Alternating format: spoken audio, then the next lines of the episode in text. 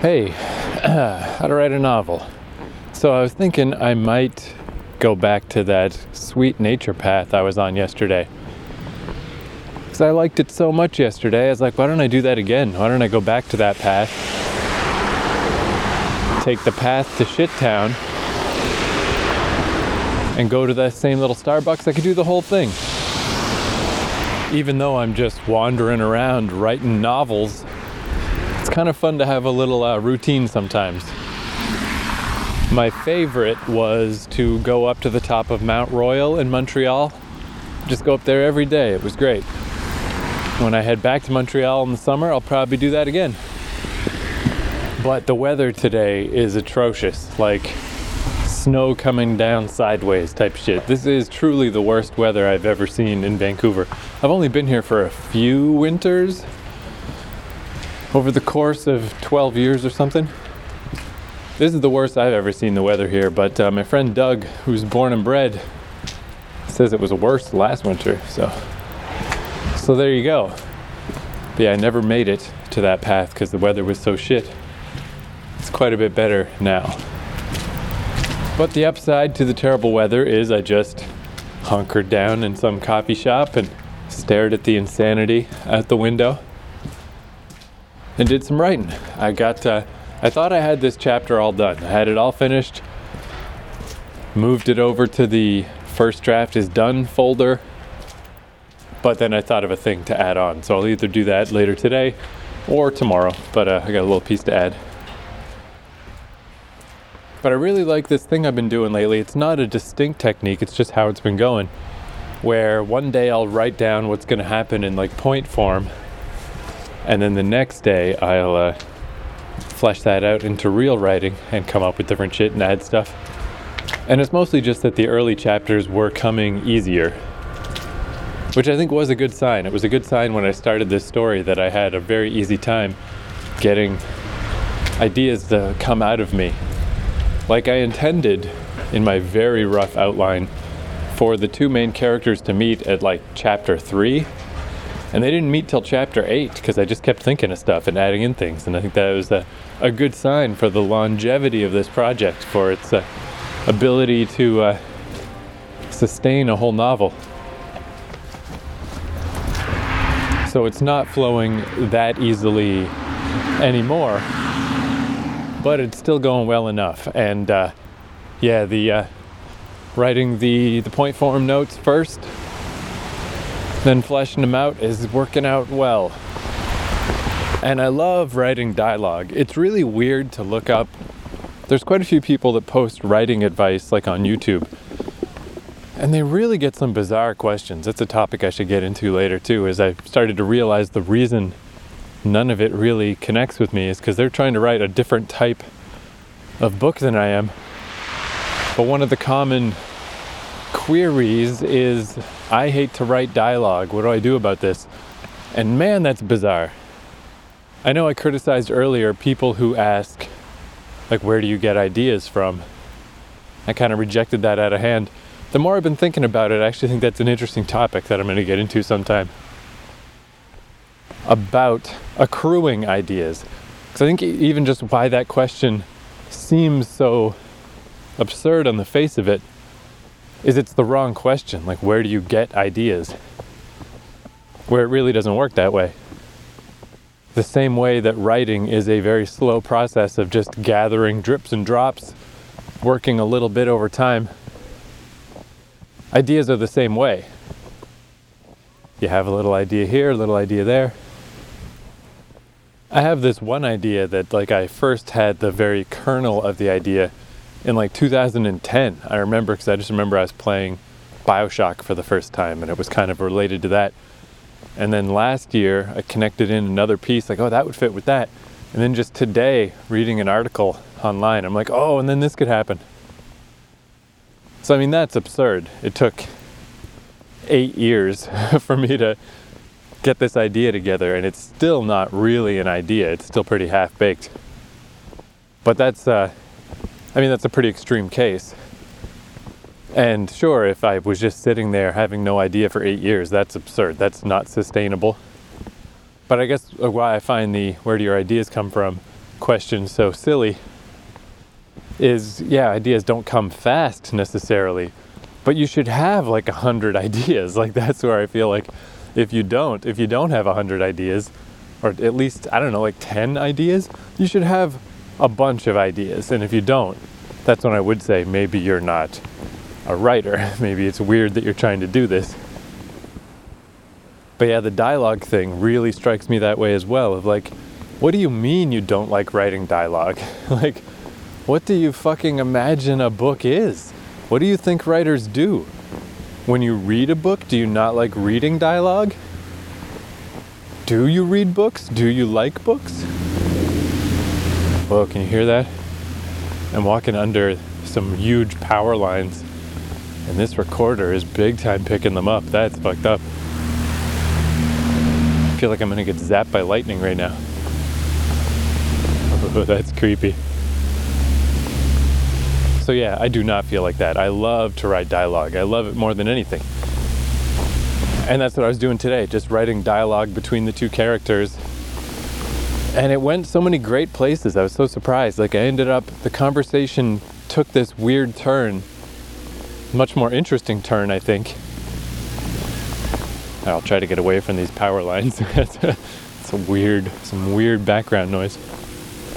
But yeah, enough turns that uh, a lot of the stuff I intended these two characters to talk about, I couldn't get to because it wouldn't fit anymore. It would seem weird to get back to the old topics. So I had to snip that stuff out and put it in my overall slush folder for maybe later. Because what happened, what, what I didn't expect was really neat, is uh, just a random little idea that I had of like that the one character who's like like basically a anthropomorphized rhino type person, big tough rhino humanoid thing, could also have super thick eye, not eyelids, but like eyeballs, I guess, like the like coating on her eye could be really thick and tough for like sandstorms and stuff on her crazy planet. So she could just like touch her eye, just put her finger right on it and just be like, see, I don't see you that good because look at this. look what I can do. And the other character who is like a, uh, you know, xenoanthropologist or whatever, like studies other aliens didn't know about this. And she's like, That's weird. How do you not know about this stuff? And he says it's because her species has never agreed to take part in any kind of a study or a survey or anything. So there's really not much that the other species of the galaxy know about her people. And she feels this real like happiness and pride of like, that's so awesome. Like, for however long, whatever indeterminate amount of time, that these different species have been flying around the galaxy bumping into each other, presumably quite a long time. Nobody from her species, not one, submitted themselves to cooperation. you know? And they do live quite an isolated life. They only have their one homeworld, and that's why now that this homeworld is gone, there's so few of them left because they never spread out anywhere. But she's just so like happy and proud that it's like, yeah, whenever the little scientists came around, every single one of my species they talked to, every single one told them to fuck off, you know? And this character, I mean, she's a jerk. So she's like just so happy about this. She's like, that's so fucking great. I'm so proud of my people. I can't fucking believe it. We are the best. But then in that same instant, the moment that that little unexpected moment of like happiness of like that she hasn't felt in a while that pride hits her. At the exact same time it opens her up for the realization or like the the reality that she's trying to ignore that most of her species is dead that everyone she knows is dead that she's an endangered species now which she's just been trying so hard to not think about so, in that moment, the happiness opens her up to, at the same time, this horrible depression of just like, fuck, oh, I didn't want to think about that. I don't want to face that. And even though it's just this weird, abstract story about fucking aliens and extinction level events and planets blowing up and this big time crazy ass shit, even like writing that scene I kind of didn't expect it either. That wasn't in my notes. They weren't supposed to talk about the eyeballs. They weren't supposed to talk about scientific studies. They weren't supposed to talk about any of this. And it just kind of happened as I'm writing. And I really like I felt myself like a little choked up by my own shit. And I really think like that's that's what you got to be like to be a writer. That's what you got to feel. Like you got to be able to identify with this shit. Now, whether this will come across to anyone else, I have no idea, especially not on this first draft. Like, I think that'll be the subsequent drafts and the polishing things up and the really, like, that's going to be my whole goal ultimately. Is can I make anyone else feel the way I feel about this idea? But it's just like, it's just such a weird thing that I'm like at this coffee shop and I've just kind of got to pull my hood up a little just because I just don't want anyone to notice that I'm like getting a little teary eyed about nothing.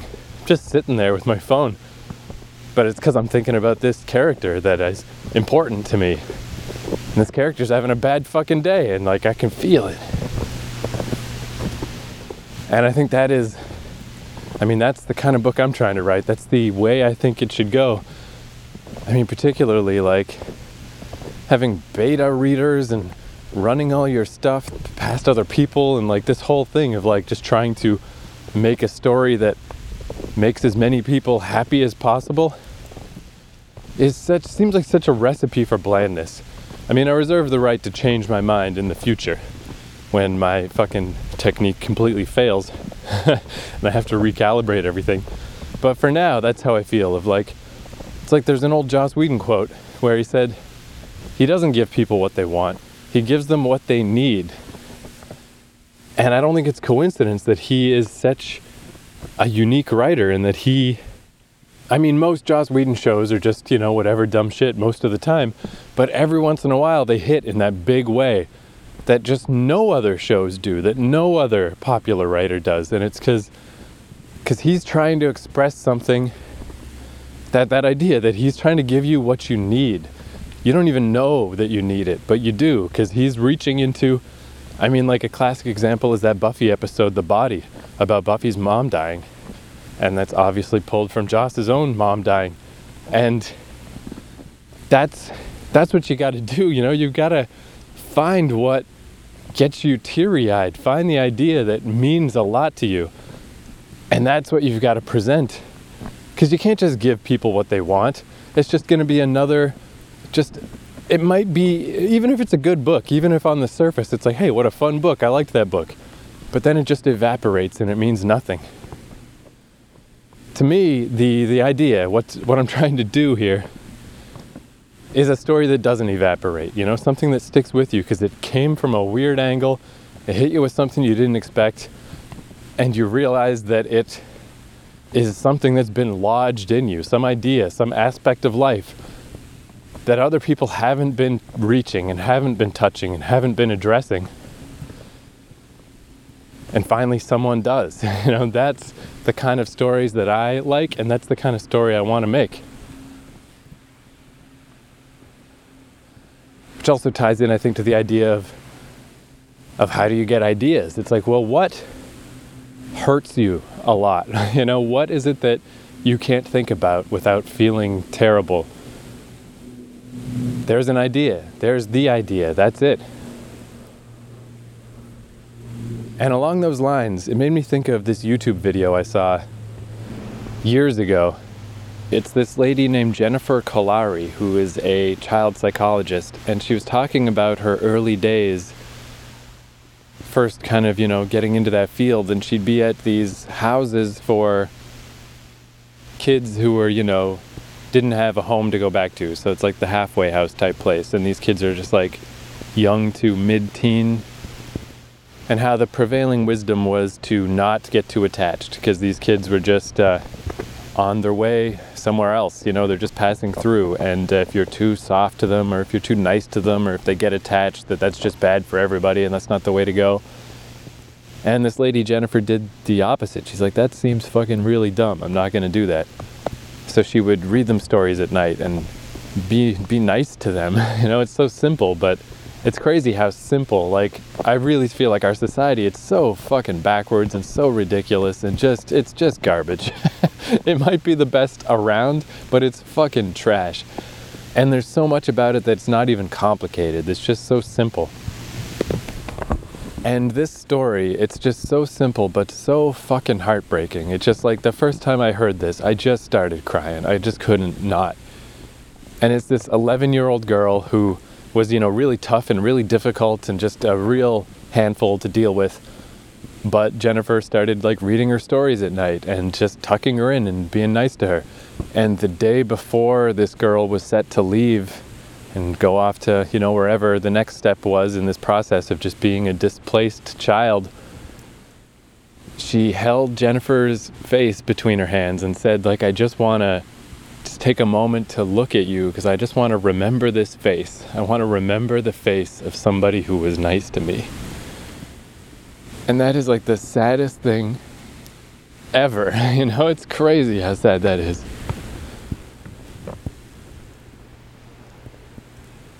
And I was thinking back to that little clip because this story I'm writing now is not directly related to that. I'd forgotten all about it, but that that idea had, you know, that idea and many like it have been in me for a long time of like, what is wrong with this place? And like, what is, this is the shit that's important. And we're just fucking it up and we're doing such a bad job. And ultimately, in the end of this novel I'm working on, the idea is calamitous failure of like this war orphan kid is basically going to get her hands on some power and it's going to go real, real bad. And the kind of uh, surface, easy, sensationalist way to look at it would be like the oh shit, this is like the origin of a bad guy. Can you believe this character was the bad guy the whole time? Which is becoming somewhat of a common trope. It's really not that unique of a thing anymore. And that's a surface level version of it. Like there will be like at the end, you know, she's there's like the, the warrant out for her arrest or whatever the space equivalent of that is of like you know this this is a pirate you need to we need to stop this person and she's proud. She's happy. Happy while crying but like that she is fine. I'm a pirate then. Good. That's what i am. But really the point of the story is the same as that little this little youtube story i'm going to play is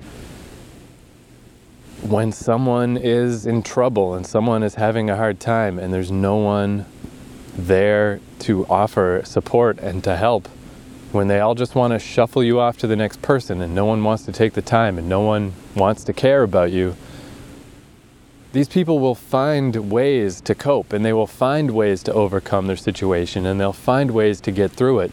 But it's not going to be a way that is good for anybody. It's not going to be what you want. It's not going to be what you like when people are just ignored and denied, the coping mechanisms they come up with is the type of shit that tears everything down, you know?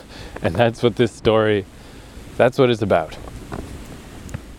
Set on a space station with rhino and squid people and whatever, but, but that's what it's about. So here's the sad, sad YouTube tale, and uh, that's it for today. I'll talk to you tomorrow. So, ladies and gentlemen, my friend Jennifer Kolari. Thanks, Erica. So, the origin really is I, I did my undergraduate degree in psychology. I thought, okay, I want to do something real. I want, I want to be with real kids and real families and real people. So, I, I took a year and I went to work uh, at a group home. So, this is a group home actually for street kids. So, they're 11 to 16 years old, if you can imagine. Um, who had all been sexually abused, all been physically abused, deeply traumatized, and I, am hired to work at this group home. I have no idea what I'm doing. They knew it. Uh, they ran rings around me. They were so smart. I had no idea what I was doing with these kids. Um, and, and really lost control of the whole situation. But what was interesting at night when these tough, tough kids that were so scary and could be so prickly um, went to bed, they turned back into kids, right? So the jammies came on, the makeup came off, the teddy bears came out, and they turned into children. And the, the sort of philosophy at this group home was just put them to bed, that's it, don't get too attached to these kids. It makes no sense because they're not there for very long, so don't get them all uh, attached to you because you're just going to leave or they're going to leave. Um, none of that made sense to me. These were babies, these were kids. So I couldn't just close the door and say goodnight. I sat on their beds. I read them bedtime stories. I rubbed their backs. I sang them lullabies. And these tough, scary kids loved it. Absolutely loved it. They melted.